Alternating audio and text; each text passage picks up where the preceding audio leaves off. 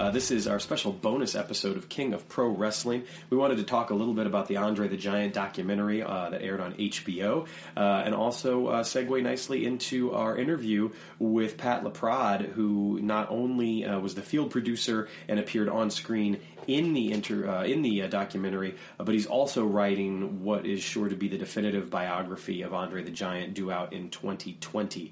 Uh, he's also written a few other books, um, which we do talk about in the course of the interview. Um, great guy, and really lucky to have him. Um, Paul couldn't be there for that one. Oh, I'm so jealous. I'm so Um, jealous. I mean, I wasn't. I wasn't able to book a flight to Chicago just for the interview. I'm sorry. But uh, I uh, I attended uh, Shimmer weekend, uh, Shimmer, which is uh, the you know arguably the largest and, and most important uh, independent women's wrestling company in the United States, uh, and and genuinely is probably responsible for a great deal of what you're seeing uh, these days in WWE because so much of the talent went through those doors, including like Paige and Becky Lynch and uh, you know Asuka, etc. They all worked at Shimmer before they got there, um, and it's always a fun time. I have a great time there. And Pat LaPrade has been going uh, for for years as well. Uh, wrote a book about it, which you'll hear about in the interview. And so it's always great to. I've talked with him a few times, and it was really great to kind of catch up and do the interview. Um, but Paul, before we get into that, let's talk briefly uh, about the documentary. I mean, you've seen it by now, right? Uh, yeah, I actually watched it twice Yeah, same here. because I, I, I watched it uh, the night it came out, and then I watched it later. I think it was the next day or the day after with my son. Because for two reasons: a, I didn't know exactly what was going to be in the documentary, so I wanted to watch it first. sure. And uh, two, it was just on at ten o'clock at night, which is too late for him on a school night. But Right. um, I, thought the documentary was great. I mean, it's you watch it and you realize like what a tragic figure in a way, how horrible it must have been to have his life, and, and basically e- in a world that's not designed for you. Like I guess the best way they said it was imagine trying to live your life on dollhouse like furniture Yeah. like you know and it's just it was you know you get a whole new insight into andre too. Like he seemed like he was a good person like but like like we were talking about in the regular episode like he was very generous when he would go to a territory even if he was going to go over to make sure the other guy looked good and got his moves in and and they do speak about that in the documentary. So it's not like something i have to ramble about. Um, the one thing i will say is it was maybe the day after the second time I watched it. Um, I was driving around in, at work in the truck, and a lot of times I'll just have ESPN radio on. And um, Bill Simmons, who was one of the producers of the documentary, was Yeah. on speaking about it on the Dan Le Batard show. And um, there was things like, and if you go on YouTube, there's there's scenes that were filmed and cut out for time reasons or whatnot. But like there was things that they were talking about in the radio that they didn't feel appropriate to put in the documentary, and it was nothing salacious or anything. But like just an example, and and uh, they didn't put it in because it was gross, and I'll, I'll put this in delicately. Like, and it ties into our podcast. Like one of the problems Andre had in Japan is bathrooms. Yeah. Like he would get hotels, and a lot of times he couldn't even fit into the bathroom yeah. which led to a very, uh, you know, a, a, well, led to a problem when he had to go to the bathroom. And I'm not talking about number one. and they said, like, he was humiliated a lot because the only thing they could do was he would actually just have to go to the bathroom in a comforter. And then room service would, like, the house, like, the cleaning service had to take it. Because there was no other way for him to go. And you get to a point where when you got to go, you got to go Yeah. and and it was things like that. Like they they you know for time constraints they had to cut some stuff out. And and Bill Simmons said it's not that it was people don't know the story, but they didn't want to. You know, like try to humiliate the man further. I know he's passed, but his legacy, like no human being should have to do that.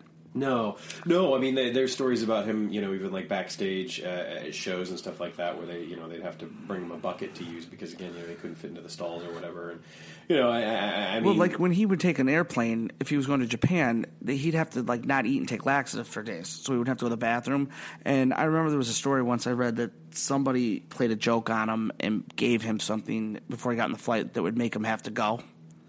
And I guess it was a humiliating experience, and people were with him said he cried. Mm-hmm. So you know, like you, you think about like this glamorous lifestyle. He was a star, and people all over the new the world knew him. But I mean, it's got to be hard when you live your life like that. I mean, everywhere you go, people are looking at you. You're a freak. But it's the things that we don't th- talk about. Like he couldn't get a hotel worth a bed that could fit him, no matter where he went. Yeah. So stuff like that, and I thought the documentary did a really, really good job of showing you the good and the bad that was associated with Andre's career. Yeah. And I thought one of the things too was it's one of the very few times where I think if you watch it all the way to the end, you see Vince McMahon genuinely, genuinely emotional. Um, not only because he seemed to love Andre, but I guess they had a falling out towards the end because Andre felt like he used him Yeah. to wrestle, and and Vince does talk about that. I mean, it's just. It, I mean, it was just well done. I don't know what more they could have put in there. You know what I mean? Well, look, here's the thing. I, I, think that anyone, um, and again, it's something that, that Pat and I haven't touched on. I think that anyone expecting this to be, you know, exhaustive and, and authoritative, you know, that's you're not necessarily going to get that. That's not what this was about. It was more about. It's not, you know, it's different from when you set out to basically have a, a chronicle of a man's life. This was instead more to tell you about the human being, and so you know, it's not going to be every single story or every single match. no, and I mean, how, how much can you get into an hour and forty minute time? Well, and that's the other thing too. Yeah, exactly. It's you know it's an hour and forty minutes. I mean, they were making a film, and I think as far as documentary filmmaking goes, it's fantastic. And I echo the comments of, of people like Brian Alvarez, um, you know, saying that he he hopes that they.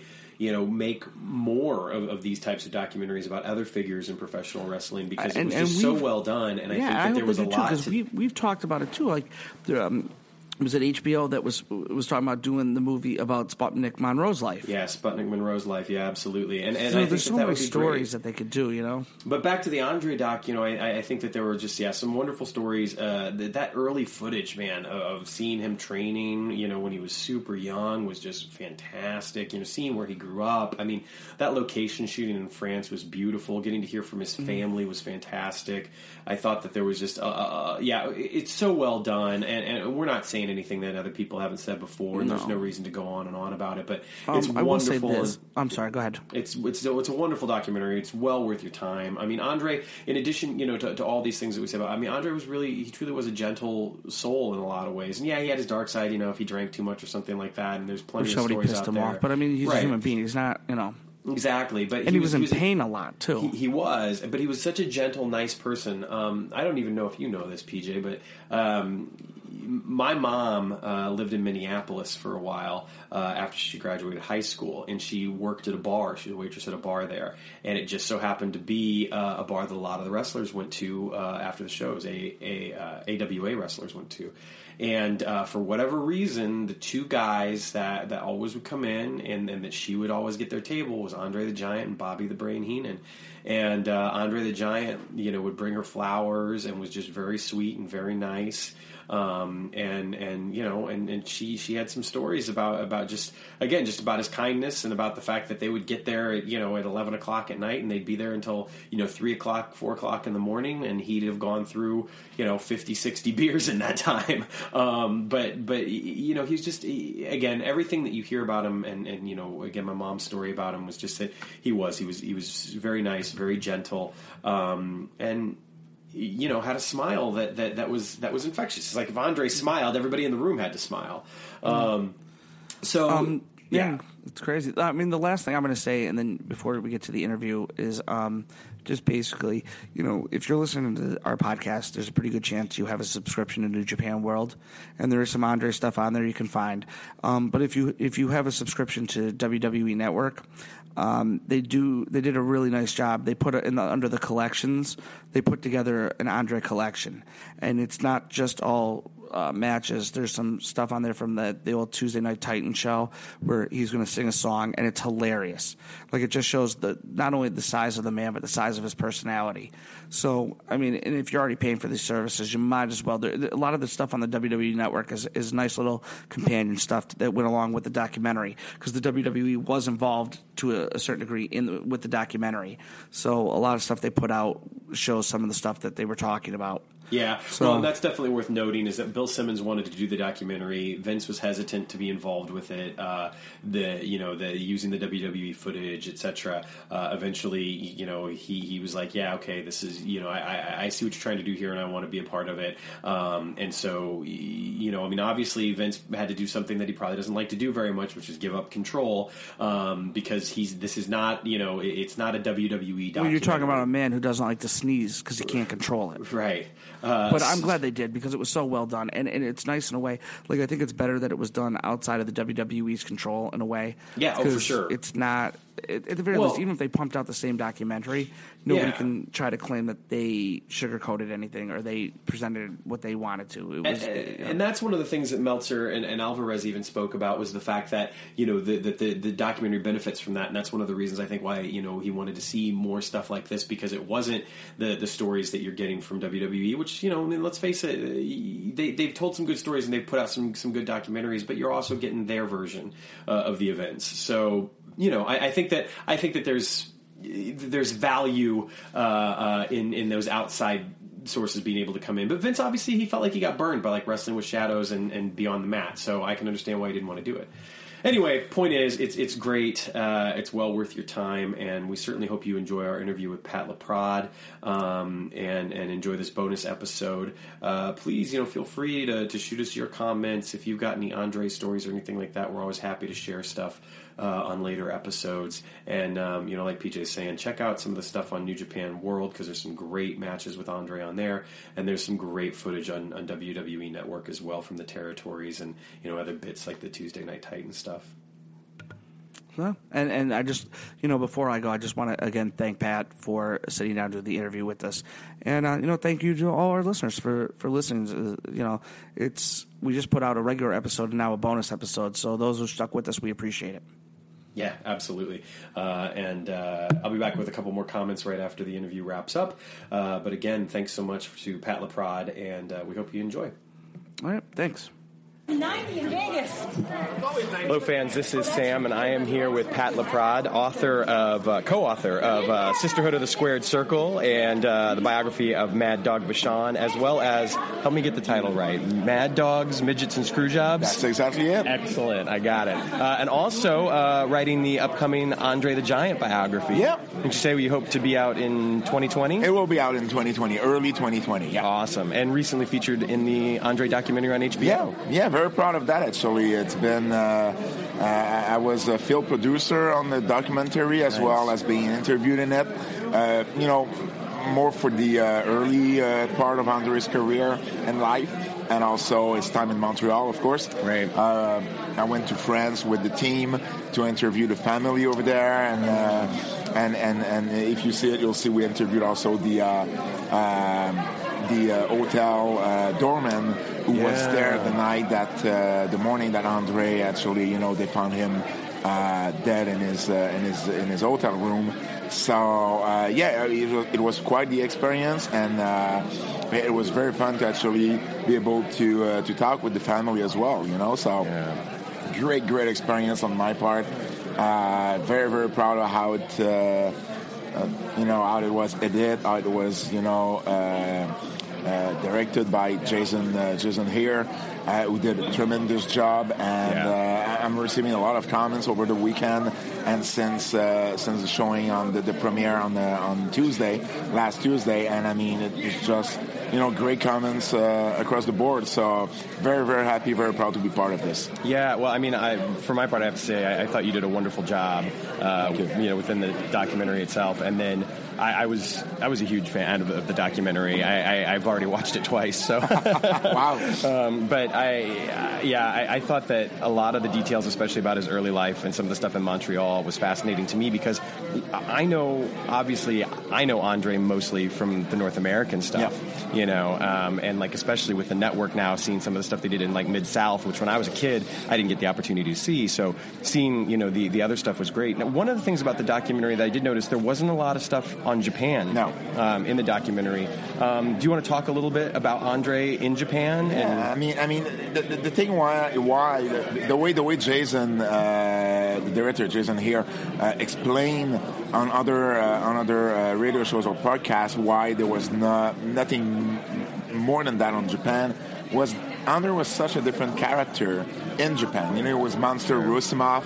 Uh, he started there in January of 1970, working for IWE at the time, uh, and uh, he was doing. It was basically like tournaments they were doing at the time. They're small, like two or three week uh, tour a month, maybe. Uh, he did two tours in Japan before coming uh, over to North America, and Montreal was the first uh, city, actually, the first territory that he actually worked uh, in North America. So uh, and it was in uh, it was in June of 1971. Uh, so he did two tours in Japan before that, and he was a heel over there. People yeah. people thought people think that you know Andre first started being a heel, uh, you know, in January of 1987 before WrestleMania 3, which was not the case. It was a heel long before that in Japan as Monster Roussimoff uh, Roussimoff, which is you know, which is his last name. Yeah. And um, and yeah, so so it, it, was just not fitting into the story that that that you know Jason was trying to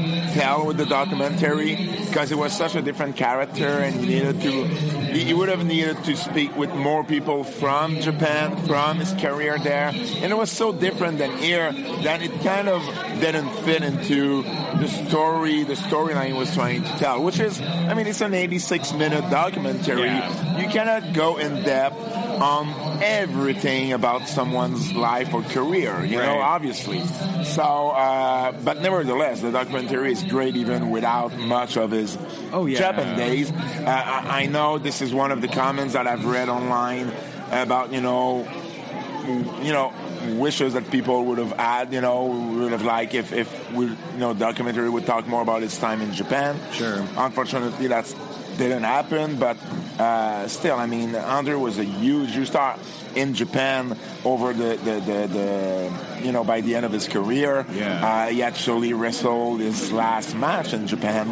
Um, then with All Japan teaming with uh, mostly teaming with Giant Baba. Yeah, he did work also for New Japan, so he really did it all in Japan. He worked for all uh, the big three promotion from the 70s up until now, which is IWE, New Japan, and All Japan at different times, obviously. Yeah. Um, never had that big match with Baba, which is maybe one thing that you know one giant that he didn't didn't wrestle against. You know, right. he wrestled against Kowalski, Don Leo Jonathan, Killer Khan, Big John Studd, Hogan, everybody but Giant Baba. You know, yeah. so. Uh, uh, but yeah, I mean, I'm, I'm really looking forward to even because even I, you know, know about the, the, general stuff of Andre in Japan. Sure. But I really need to dig even more for the book I'm, I'm co um, co-writing with uh, Bertrand Hébert, who, who, did the other books with me, the Montreal book, the Mad Dog Vachon book as well.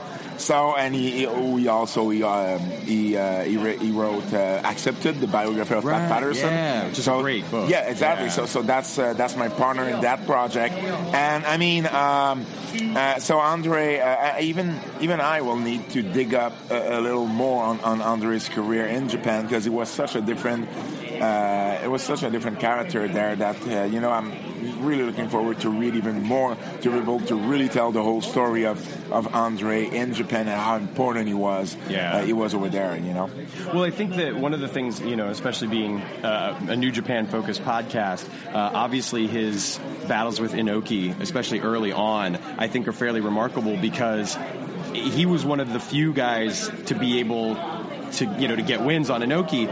The fascinating thing is, on the flip side, Inoki got a couple of wins against Andre, which while not as unheard of as WWE would have you believe. Yeah, but um, Andre, Andre, was jobbing even in uh, before coming to North America. Right. He, he wrestled uh, one of the first territories he did outside of France uh, was uh, the UK, mm-hmm. the UK scene in 1969 and and he, he, he, he, lost a few matches there. Yeah. So uh, I mean I mean it wasn't his first loss. Obviously his first loss then then came in North America. So so I mean uh, so so you know Andre was. What you need to understand is Andre just wanted to be one of the boys. Mm. He, he, he, was, con- you know, he was considering himself just as a, a, a wrestler, you know, yeah. and, and and at one point, promoters um, needed to sit down with Andre and say, hey, you know what, you, you, you cannot job anymore. You cannot you cannot get slammed anymore. Yeah. Because when Andre started, he was doing a much more athletic s- style Yeah. than, than than people remember uh, him for. Seeing some of his drop kicks early on His like drop kicks were like, yeah, yeah, yeah. I mean, he was, he was, uh, he was great. He was like close to seven feet, 350 pounds.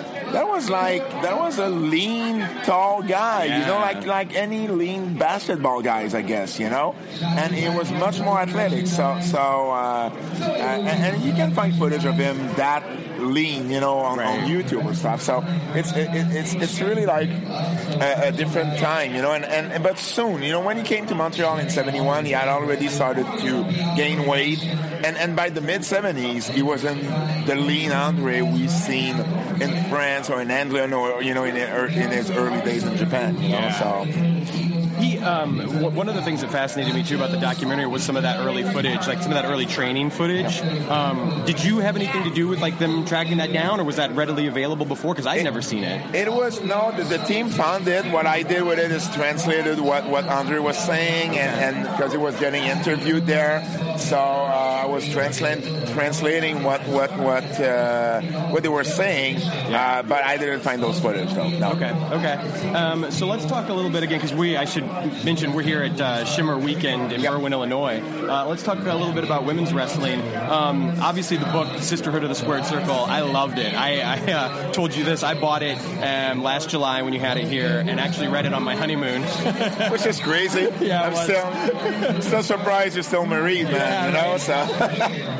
it was you know, only poolside reading. Yeah, I didn't All read it right. any other time. props to your wife. But I'm curious, is there anything in particular that drew you to women's wrestling? I, I started being involved in Montreal on the women's scene uh, back in 2007 with a promotion called ALF, which you know basically means uh, uh, Female Wrestling Association, uh, and uh, it was uh, it was the very first uh, female wrestling association, all women's promotion in Montreal. Uh, Lufisto was involved in there as well. Uh, I didn't last that long with them at the time, but uh, two years later, off of that promotion, uh, came Femme Fatale, uh, which was basically uh, managed by Lufisto and Stepan Briere, who's who's one of the agent here at Shimmer, assisting Dave Prazak. And I started becoming uh, more involved with them, uh, first as a backstage interviewer, then a ring announcer, and I started making the trips to uh, Shimmer with them. And uh, I mean, I don't know, it's, it's a product that always uh, amazed me in some ways because you know it was so different than what we're seeing from from guys, you know, and and what WWE was, you know, you could see great wrestling in WWE, you could see great wrestling on indie level, but at the time, you couldn't see great wrestling in WWE. There were very few of them. They were not showcased to be to be to be great, I guess. Yeah. Uh, they weren't in book to be. I mean, they were like the Natalyas and Beth Phoenix, and those girls could could, could go, but they were not booked in in, in, in those circa, circumstances. Right. So so to see what Shimmer could actually bring to the table as far as women's scene, it was just amazing to see just a full show of great women's wrestling, and I was just in, in, in struck by that. And uh, so I, you know, I started to come to pretty much every Shimmer tapings. And um, Dan Murphy, who's writing for the Pro Wrestling Illustrated, who does the uh, PWI 500 and the Top Female 50 every year. Yeah. Uh, he's not here this weekend, but usually he's, he's here, right? So one uh, one day we're here at, at Shimmer, just you know talking, and I just told Dan, hey, you know what? You know, maybe a book on women's wrestling should be a big idea. You know, would be would you be willing to uh, to do that with me? Because Bertrand was working on the Pat Patterson book, so I was looking, you know, for a project for myself. He goes, yeah, that would be a heck of an idea. So we proposed it to uh, ECW Press, uh, who published my other books. They were like so so happy to uh, to, to hear that. So uh, they, they signed us, and uh, it came up the book in uh, came up with the book in April of 2017, and we got great comments on it. We, we're covering from the early 1900s up until today, both the indie scene, WWE, everything in between, and uh, yeah, I mean, if you guys want to uh, look it up, it's on it's on Amazon, it's on uh, uh, it's on pretty much every every platform where you can buy books, Kindle, everything. Yeah. So uh, it's it's uh, I think you know it's something that wasn't done before and needed to be done. And obviously the timing was good too, you know, because of that whole. Uh, uh, you know, uh, resurgence of, of, you know women's wrestling in the WWE, which affect the indie scene as well in a positive way. Absolutely. So, so it was the right timing to do a project like that, and I'm very happy with the end result as well. Yeah, it's incredibly comprehensive, and I, I love that you know the, the, the way that you cover the early days in particular, talking a lot about the politics of, of you know what women had to go through in order to Yeah. get featured on a card, and how some states they couldn't wrestle at all because it was wasn't allowed by Yeah. the athletic commission. If, if you want to hear, if you want to read uh, the, the weirdest stories ever, read about Billy Wolfe and Mildred Burke back in the 40s and 50s. You won't believe your eyes. You know, th- th- there was craziness out there. Billy Wolfe was dating pretty much half of his roster. I mean, you couldn't see that today. You know, I mean, uh, uh, so, so I mean, it's it's crazy stories, and and we. we I think we, we even covered Japan, you know, and covered Mexico and covered uh, Australia, which is uh, which is coming really, uh, especially uh, the last uh, the last years, you know, as a, as a big uh, territory as far as women's wrestling goes. So I mean, we tried to cover you know pretty much everything we could within uh, within the confine of 400 pages, you know. sure. Uh, but uh, yeah, I mean, it's it's I think it's a great read for any any women's wrestling fan, any Yeah. wrestling fan in, in general. Exactly, I agree. Anybody that you know is interested in the history of, of professional wrestling at all, I, I think that this is something that is, is a gap in a lot of people's knowledge. So I, I think it's worth checking out, even if you don't find yourself drawn to women's wrestling. And in spite of you know you say it was published in April of 2017, it still feels very current, very Oh, yeah. up to date. Yeah.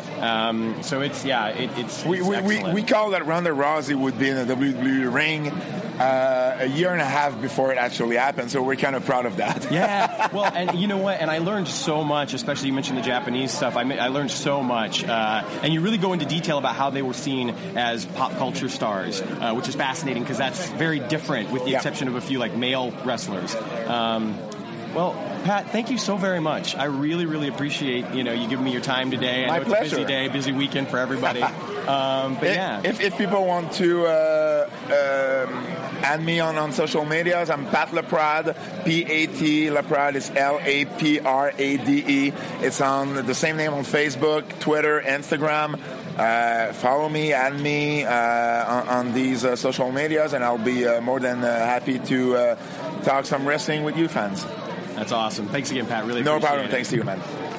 All right, ladies and gentlemen. So there you have it. Uh, our interview with Pat Laprade. Uh, again, thank you so much, Pat. I'm, I mean, really, I'm just extremely grateful that you took some time out. Uh, I should note um, that we were literally standing at the merchandise tables at the Berwyn Eagles Club uh, while you know patrons were coming in and finding their seats, uh, getting ready for the Shimmer tapings that day. They taped volumes 103 and 104.